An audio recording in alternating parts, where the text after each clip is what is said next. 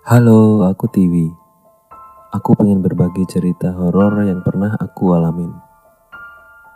Kejadian ini terjadi baru sebelas hari yang lalu, bertepatan dengan empat puluh hari meninggalnya kakekku.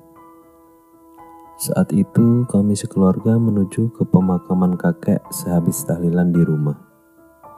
Itu adalah pengalaman pertamaku pergi ke pemakaman lewat dari jam sembilan malam. Ketika udah sampai, aku nggak tahu kalau di sana ternyata harus lepas alas kaki. Dan saat itu juga aku nggak lepas alas kaki, dan aku juga lupa mengucap salam. Waktu itu omku jadi orang yang memimpin berdoa bersama. Omku itu bisa dibilang orang yang tahu masalah hal gaib. Dia pun memulai ritual membacakan doa-doa. Karena aku bingung mau baca apa, aku cuma baca Al-Fatihah aja.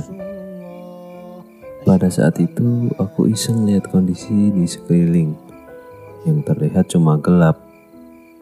Terus pas lihat di sekelilingku, aku ngerasa ada banyak banget suara kayak orang yang ngumpul rame-rame.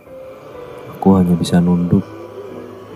Nah, pas aku lagi nunduk, di ujung mataku, aku ngeliat bayangan orang yang banyak banget, yang lagi mondar-mandir di belakang kakakku yang lagi berdoa. Bulu kuduku mulai merinding. Di situ aku mikir kayaknya aku sedang diganggu oleh makhluk halus. Apa gara-gara aku ngelakuin kesalahan pas masuk tadi? Aku juga kurang tahu. Pada waktu yang bersamaan, aku dengar omku kayak lagi noncok tanah gitu tiga kali. Karena kaget, aku langsung melek. Di situ aku ngelihat masih banyak bayangan yang kelihatan.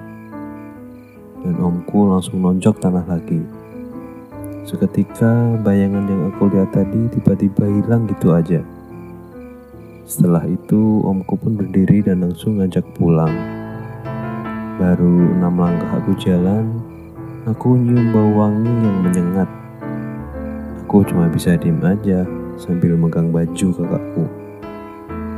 Setelah sampai rumah, adikku pun bertanya, "Mbak, kamu tadi pas di kuburan nyium bau busuk nggak?"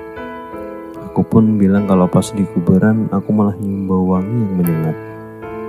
Adikku pun cuma bisa diem, nggak nanggepin apa-apa. Dari kejadian itu, aku bisa nyimpulin, mungkin kita tadi disambut oleh mayat-mayat penunggu kuburan.